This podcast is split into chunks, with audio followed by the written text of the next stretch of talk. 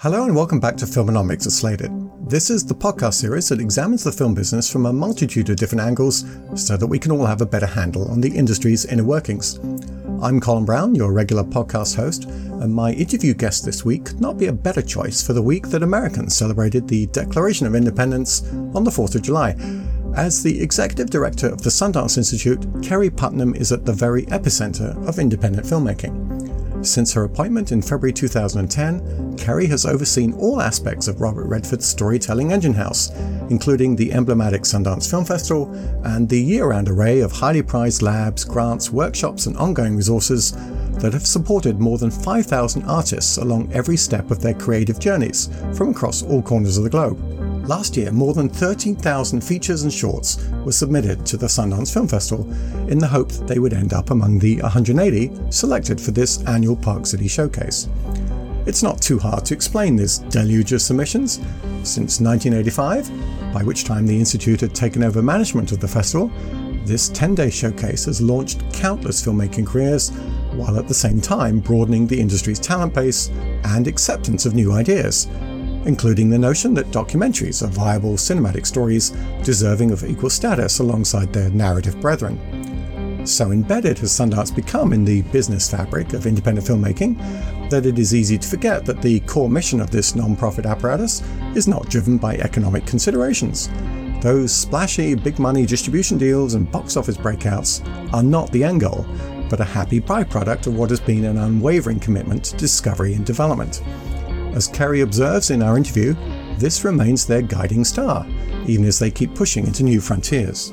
People might look at Sundance and say, oh, what a great festival marketplace, or what a great live event, or what a great giant community dedicated to independence. But really, it starts with that founding vision that, that Bob had, which is let's create a, a protected space away from the marketplace for creators to raise their authentic voices. It's so simple, but it started so small. This is not to say that Sundance is completely independent from the commercial realities that surround its work. As much as Sundance tries to insulate budding storytellers from the marketplace so that they can concentrate on their craft, those voices need to be heard eventually. Keri's appointment recognizes reality. She was a long-time production executive at HBO and then president of production at Miramax Films, before becoming the first person to run the Sundance organization that actually hailed from outside the non-profit world. Her industry knowledge and connections were seen as important assets in Sundance's bid to expand its international presence, connect to new audiences, and experiment with emerging areas of artist support. And under aegis, Sundance has used its own name recognition to help unknown filmmakers in the entrepreneurial funding, marketing, and distribution of their work through a network of industry alliances. Sundance's importance as a creative greenhouse was underlined at last month's Cannes Film Festival. The general consensus was that this year's event fell short in both the films that were paraded on the red carpet and the projects that were being pitched to potential financiers. Screen International, the business paper where I worked for so many years, summed it up nicely when it said, much like the festival's competition, there was seemingly a lack of sass and scope among the new scripts. Among the exceptions to that was a Sundance launched film that got a standing ovation in the Director's Fortnight sidebar. Produced by several slated members, including Michael Gottwald and Dan Janvey, Patti Cake$ has Sass to Burn, the self assured debut feature for music video director Geremy Jasper. It tells the story of Patricia Dombrowski, who dreams of escaping her hard knock suburban life in Jersey by spitting out lyrics to a boom bap beat under her rap name of Killer P aka Patti Cake$. The energetic crowd pleaser was snapped up by Fox Searchlight at this year's Sundance Festival for around $9.5 million. That's nearly 10 times the film's budget. It's a success story that can trace its roots to the Sundance Writing Lab, where Jasper and his first ever stab at a screenplay came under the tutelage of Quentin Tarantino, himself, of course, a Sundance breakout with Reservoir Dogs. Just like its hero, Patti Cake$ is the classic indie underdog story that shows how marginalized talents can overcome the odds through fierce and joyous commitment to talent. Yeah, I, I, w- I would love to speak about Patti Cake$. I love the film, and it is a great example of the different ways that Sundance Institute touches a project and, a, and an artist over the course of their process. So, um, Geremy Jasper came to our screenwriter and directors lab with Patti Cake$, and just being at the directors lab, uh, you know, that's that's a lab. I'm sure you know. I don't know if you've been to it, but it's a it's a lab that takes it's a four weeks uh, of residency, and they the directors there's only eight of them. The directors shoot scenes from their films and receive really robust feedback from a variety of mentors unlike a traditional development process, the Sundance um, creative process in our labs is about helping artists refine their own vision, not imposing any any external vision on them. So it's really about identifying a unique voice and and then helping it to develop, um, you know, on feet on its feet. In the case of the directors lab, with actors and you know and productions. So Geremy went through that lab, and I believe attended some of the other. In addition to the screenwriters and directors lab, I believe he may have attended our uh, film music lab or other labs along the way, um, as as artists often do. And then, as an alumni project of Sundance, um, it was eligible for the program called Catalyst that you mentioned, which is a newer program that we we recognized in recent years that there really is a greater need to support independent artists in securing financing for their work, especially for work that's a bit outside what's traditionally pre-sellable and um, maybe with newer talent. And we invite several projects to come to a lab that we've set up now for creative investors interested in investing in independent film, interested in investing in new kinds of bold stories, uh, including documentaries and features. And Patti Cake$ was one of the projects at Catalyst and was a big success there. It also, I think, was lifted by the momentum of that process um, to kind of to be able to to move forward. And then, um, you know, the next year we were happy to have it submitted and, and successfully uh, accepted into Sundance, where it was a breakout hit for us at the festival. And the deal that they made, that was an instance where they had, I believe, a ton of offers and opted to go uh, with Fox Searchlight. So that sort of decision making of, of choosing you know, that theatrical path and that company felt right for that film. And I, I think the success that they've had in Cannes, I'm looking forward to seeing their rollout. I think it bears out that this is a movie that that found its place and found its pipeline um, through a lot of support along the way in a in a in an environment where typically a first time director film without a big star at the center might have had trouble finding that. As with so many films and filmmakers that have been nurtured and platformed through Sundance over the past four decades, Patti Cake$ would probably not have survived without that active intervention. As much as the marketplace clamours for distinctive works of originality, it's also hostile to unproven talents on both sides of the camera. In order to break through, you need to be able to somehow arrive on the scene both fully formed and validated. Given the stakes, there is simply no room for failure when starting out in the commercial world, which is why Sundance plays such a crucial role in both developing and endorsing fresh voices we think all of our projects that we support are, you know, incredibly worthy of the marketplace recognizing them. But we also acknowledge that often creative people need time to coalesce their vision and be able to get on the page what they have in their head and uh, being able to sort of have some proof of concept for themselves and some feedback along the way. And so we try to create very protected spaces for artists to develop their the creative sides of their projects. And in this marketplace where um, you know we've seen a real erosion in that happening on the on the sort of studio and distributor side, where a lot of the business now is around acquisitions or or sort of pre-buys with equity financiers, that that space to create is um, is so critical, and we think that it's a great complement to what the market's doing. The freedom to fail is one of the core uh, pillars of the Sundance ethos. Michelle Satter, who runs our feature film labs, uh, always introduces um, the lab to the artists that are participating as as uh, not just a freedom to fail, but but actually an active encouragement to fail. Because if they're not pushing themselves a little bit beyond their comfort zone and uh, which which sometimes results in a failure um, they may not be pushing their their you know creative vision to its edges. And so i think that freedom and that as i said earlier that sort of protected space where failure is recognized as an integral part of a successful creative process is unique and i think uh, incredibly valuable Without the seal of approval that Sundance bestows on unheralded artists, the entertainment industry's ability to rejuvenate itself creatively would be severely diminished. Many of the most sought after directors working in Hollywood today have intersected with Sundance during pivotal moments in their career development. For a recent example, you only need to look to Damien Chazelle, the youngest ever winner of the Academy Award for Best Director. The film that launched his career, Whiplash, only came into being because a short film by the same name, made as a proof of concept, was accepted at the Sundance Film Festival in 2013. Both that short and the subsequent feature length version that went on to win top prizes in Park City, paving the way for La La Land and a renewed interest in musical cinema. Until recently, even a modest Sundance success like that was enough to land a theatrical distribution deal, and maybe foreign sales as well.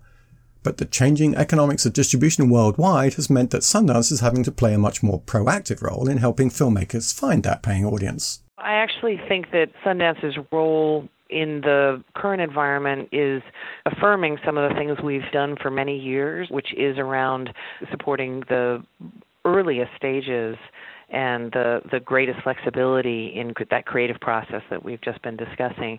But I think what we found over the last 5 or 6 years is that that creative support that we provide, which is so critical and and the core of our work, really needs to be complemented by um, a more holistic look at what artists need um, to support their sustainability for their practices in general beyond an individual project, and also to think about how their projects meet the marketplace. So that's where thinking about supporting producers a bit more to to understand how and when to push their projects out into the market, and also thinking about, as I said earlier, supporting um, getting financing for projects from um, people who really care about independent work, who may, um, in some cases, be in it because they love the arts as much as because they love the potential business of it. These are things that have been really valuable, I think, in just in just creating a bit of a more robust infrastructure for the artist to be creating at the earlier stages. Now, of course, we at Sundance will never be uh, a distributor or a producer of work, and I think there is a, a natural handoff time that we have to the industry and the platform that we provide by being a, an engine that digests so many incoming submissions for our labs, for our granting funds, for our festival, um, and tries to select the most unique voices and the most diverse voices we can. I think what we found is the value of being able to curate a group of projects and then support them in all of the ways I've just described creative, strategic, tactical, um, support them to the point where they're market ready is a very unique role that organizations like Sundance play. We're not the only organization that does this. There's wonderful other nonprofits in feature film and documentary and other forums that do this work. And I think it's especially important for discovering new talent and for supporting it to the place where it's clear to the market to recognize its value. Sundance's curatorial power as a tastemaker means that it has always played an important role in deciding whom and what gets included. Diversity is one of the core values driving the Institute's work. But the commitment is pursued not as a forced agenda so much as an organic outgrowth of trying to find the widest, most interesting range of truthful stories to tell. Inclusion is an issue that involves many more dimensions than the ones most commonly discussed. Sundance has a long history of supporting a, a, wide range of creative voices. And when I think back to the history of our work with LGBT stories or um, with Native and Indigenous artists, we have a long history of supporting a lot of different voices. But I think what we've recognized, and responding a bit to the the world we live in, is that diversity, of course, it involves gender and ethnicity and and um, ability and and orientation, but it also involves genre, region, economic, ideology. I think our our interest is in in finding the most uh, distinctive, authentic voices from as many different perspectives and places as we can, and increasingly that includes uh, global voices. We're working right now with um, artists from the Middle East and North Africa through our theater program, for example, and we do documentary program in China. So we're looking to surface independent perspectives and you know authentic human stories from as many perspectives and places as we can. You know, you mentioned genre. I'm proud that we have a lot of comedy at Sundance. We have a great midnight section with genre work. We have, you know, we have drama, we have documentary um, sometimes people think, oh, independent film, it's a particular kind of story. And I don't think that's true at all. I think these visions can represent all sorts of genres and approaches. Another interesting program we have in that is, is something that Tabitha Jackson, who runs our documentary program, started with Cinereach a couple of years ago called The Art of Nonfiction, which is a wonderful exploration of how to push the cinematic language of nonfiction. And I think you see so much interesting work happening in documentary now that isn't exclusively around the topics that are being covered, but actually really is around the language of what is a cinematic nonfiction story. And I think that creative exploration is inherent to, to what we mean when we talk about diversity. Listening to Keri talk about creative exploration, I wondered to what extent that involved technological exploration. Does independent cinema also mean liberating filmmaking from what we think of as cinema? And are there technological innovations that are changing how Sundance is approaching its work? It is a difficult one, and I think well, you talk about technology. I think there's several aspects of technology we could talk about. I, would love to come back, just mark mark our conversation to come back around, you know, the technology of empowering creative people to reach their audience. Um, there's some, I think, systemic problems for independence in that area. That I'd love to come back to. But you're you're talking now about form, and I think what I recognize is that storytelling and independent voices, as we've just been talking about, that are kind of freed from any influence of, you know, the marketplace or, you know, hopefully any fixed ideology in the way they're approaching their work. Those those know no bounds in terms of form. So we've really embraced um, launching episodic work both at our festival and in a couple of labs that we now have dedicated to short and longer form episodic work. As you know, we've had the New Frontier program at the festival for uh, like 11 years now, and our New Frontier lab I think is five or six years old.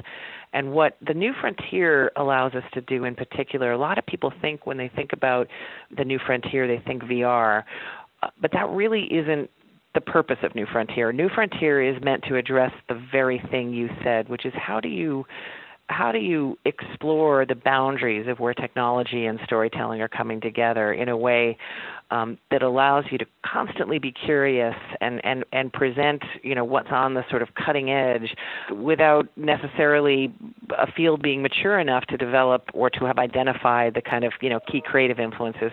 The idea of the new frontier is to to precisely be a showcase for work that hasn't entirely taken shape as a form yet. So by definition, it doesn't validate any particular content type or, or voice. What it what it says is here are some people working on the edge. Here are some trends we think are coming. Here are some exciting voices experimenting, and it's sort of relieved of the pressure that of, a, of an official competition in some way because it's it's adventurous by definition. Now, when within that we see something like VR come up and suddenly VR, which began as you know with the prototype of the Oculus with Nonny de la Peña several years ago at Sundance. Now it's become so mature in a way that that I think it almost feels like it pulls out of New Frontier. It's its own thing, and New Frontier needs to continue looking at what's on the edge. But but VR has become uh, a new form that exists separately from New Frontier in a certain way, although of course it's still part of that program. So those are the sorts of questions Shari Frilot and and you know the festival team are asking ourselves, which is at what point does a new form become stable enough that that it actually deserves a, a kind of a, a more intentional section or curation, and that's got to be fluid. That's got to be fluid. You've just got to be listening for that. So, returning to the issue that Keri earmarked earlier, how can technology be harnessed to empower creative people looking to find and connect with their audiences? And what are the systemic problems for independence that she and her Sundance colleagues have identified? I think we stand behind independence, and I feel that there is power aggregating as as it always has in the hands of you know big companies and and the sort of hegemony of these big companies in the digital space uh, globally is very real. And they're doing great work. They they're supporting a lot of great projects. So so and we work closely with them. So this isn't this isn't about criticizing what they're doing but just recognizing that the power within those companies comes from the data and that data is not available to independents. So if you're not able to you know be acquired or or be part of the infrastructure of one of those big um, data driven companies and now that includes the studios as well as the platforms um, and you are an independent trying to be dynamic with your own work, both in terms of getting financed and getting it connected to audiences, you're really at a disadvantage in, today because if we can't advocate for more transparency, if we can't collectivize the independent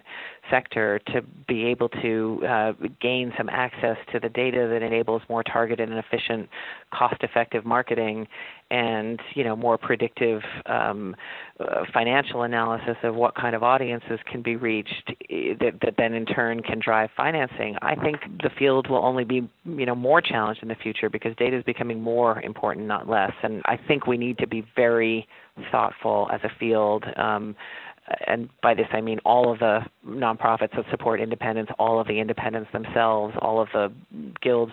We need to think about how to get the power of data into the hands of the independent creator. Data, as any producer trying to raise money for their projects knows only too well, can be a critical weapon. The economic rationale behind so many business proposals hinges on comps, the comparisons made with statistically relevant films that have already performed in the marketplace. In the days when those numbers were just box office and videocassette driven, getting such numbers was straightforward in most parts of the world. But the emergence of video on demand as the most likely avenue for watching independent films these days means that cinema tickets and DVD sales are no longer a reliable benchmark of success. But getting your hands on the new metrics can be frustratingly elusive. Forget trying to establish how many people watched a particular film on a subscription service such as Netflix or Amazon. Even getting hard numbers on download transactions and platform license fees can be an exercise in futility. Addressing this informational void, Sundance unveiled a partnership initiative to build a web-based tool to help indie filmmakers establish potential distribution avenues and financial outcomes. The idea was to extrapolate the hypothetical performance of independent films based on revenue stream figures mined from its own community of filmmakers. And so, between February and December 2014, the initiative reached out to as many as 300 filmmakers to get their numbers. We did, and we still, yeah, we we did start collecting data. We we recognized this challenge, uh, you know, several years ago, and um, along with many others, recognized this challenge. And we we together with CineReach and some other partners started um, something that we call the Transparency Project. And our idea, our idea was very simple. It was that you know individual independent creators have their own data um, about their own projects in some cases uh, because they get reports on it. They may not have all of it, but they have more. You know, they have more on their own than they do about the field generally. And we wondered whether there would be a way of putting together a kind of a clearinghouse that would allow people to anonymize and share that data that could be then bucketed into genre or uh, budget size um, and used to, to provide a, a, a, more comprehensive data set that could apply to the field. So that was the idea. We began collecting, and we're still we're still working on that project. It just it just it ended up being a lot more challenging than we expected. And the challenges is because every company reports differently. It was it's very difficult from a technological standpoint to sort of digest a range of reports into a single tool. And you know, it was a very ambitious idea. It remains an ambitious idea, and I don't think the need for it has lessened at all. I think the you know the tactics of how we get there we're still evolving, and we're definitely still working on it. The collectivist approach here may well prove the key to transparency in an industry that has a history of jealously guarding its own data for competitive reasons, or perhaps out of fear that the actual financial picture may be worse than the one painted to investors. Slated, which is itself currently going through a substantial data upgrade designed to deepen the film and TV metrics and scores it provides, has long operated on the assumption that there is little to be gained from keeping such numbers in the dark, Extracting actionable insights from actual figures can only improve the health and sustainability of the independent film sector to everyone's mutual benefit. Achieving that across the industry as a whole will require the buy-in of a wide range of often competing stakeholders across the filmmaking ecosystem, all of them hopefully motivated by a common interest in the long-term vitality of independently made cinema. They need to understand that if the overall industry wins, then its various constituent parts will ultimately win too. And for this very reason, Sundance has a potentially persuasive role to play as an uncompromised advocate. That's exactly right. And that's what I think it's another, you know, you're talking about what are the values uh, I want to emphasize again, not values of the nonprofit sector for independent media arts. Uh, I think I think being an advocate for the empowerment of independence collectively is something that not only Sundance but but many organizations and individuals should be getting together to think about. This might include an effort, as you say, to sort of advocate for more transparency, but also might include uh, self-directed collective efforts. For example, if there are data sets that individual films have about you know mailing lists or target audiences or people who consumed you know how could we how could we find a way that adds value for a collective approach to sharing with one another that that doesn't uh, undermine anybody's individual business, but but but adds to the health of the field. And I think you know we think about this a lot. I think how to how to do that remains you know remains unclear. But I don't, as I said earlier, I think I think if we're not grappling with that and trying some different things, then then we're not doing everything we can. So I feel like it's I feel like it's both exciting and important. Given the extent to which Sundance has advanced independent filmmaking since the Institute was founded in 1981, it's not surprising that others have looked to replicate its success in other parts of the world. I've been asked about the secrets to Sundance on countless occasions on my own business travels. Just as everyone wants to create their local version of Silicon Valley, so everyone wants their own Sundance. So I asked Keri what advice would she offer those looking to create their own filmmaking incubator. well, I don't know what they mean. What What do you think they mean when they say we want to do Sundance? When you hear that, what do you think they mean? My answer is that so many looking to borrow from the Sundance playbook tend to focus only on its more obvious trappings. They want to hit the ground running with a high profile festival of their own for nascent filmmakers, in the hope that this might somehow galvanize local film sales or launch careers. Or else they look to their national governments to build a support system of film labs. And what I find myself reminding them is that they should instead look to Sundance's origins as an artist grown sanctuary free from any outside interference. It has more to do with establishing independent values than with infrastructure. Exactly right. Yeah, I think it's really important to to think about the founding vision from Bob Redford when you think about what Sundance is because you're exactly right. People people might look at Sundance and say, "Oh, what a great festival marketplace," or "What a great live event," or you know, all of those. Um, what a great giant community dedicated to independence but really it starts with that founding vision that that Bob had, which is let's create a, a protected space away from the marketplace for creators to raise their authentic voices. It's so simple, but it started so small and for years, the integrity of that was the sole driver and remains the sole driver, really, of, of what we do, even as we've gotten more complicated. But for years, it was, it was just that one lab, you know, and then it became a few more labs. And then a few years later the idea of taking the work that was being generated and sharing it with audiences grew out of that. But but but really it's it starts from the inside out and and from that from that sort of values based center out. And it's something when I came to work here I just I was so proud to be associated with and it becomes such a clear rudder and filter for everything we do. And I think people, both audiences and artists, recognize when your impulse is um, as clear and as uh, value centered as that. They recognize that it's a uh, it's both a safe place and uh, an exciting place to aggregate because their voices are going to be heard. So I, I think it's hard to you know it's hard to imagine how to replicate a Bob Redford in the world, but I think you know that art. What I think it's it is is finding somebody finding a way to let artists be at the center of it and you know the network of artists that develops then begins to branch out so I think I, I'm actually seeing some of that in the world right now. I'm seeing collectives of artists. You know, think about Court 13, or think about, um, you know, the the there's some networks of artists in Detroit. There's networks of artists we found in the Middle East, and uh, there's CNEX in China for documentary filmmakers. You see these sort of self-generated creative networks that are led by artists. Those are going to be the I think those are going to be the next um, movements that we see, and if we could if we could somehow um, network all of them, it would be something very exciting. You've been listening to Keri Putnam, elaborating on some of the thinking and value system that informs her work as executive director of the Sundance Institute. Clearly, the fact that so much of its work takes place in the seclusion of the Utah mountains is not just because of the surrounding beauty, although that certainly helps create an uplifting environment. It's about being removed from the mainstream currents of working life. For cinema to stay fresh and relevant, artists need to be able to find and hone their artistic voices without being drowned out by the confusing noise of the marketplace. The heart of Sundance is not to be found in the marketing circus surrounding the festival, but in the development work that precedes it. Now, if independent filmmakers in other parts of the world want their own Sundance, they should do it for themselves by banding together around a common mission of self empowerment. Transparency will be an increasing part of that mission, and for good reason.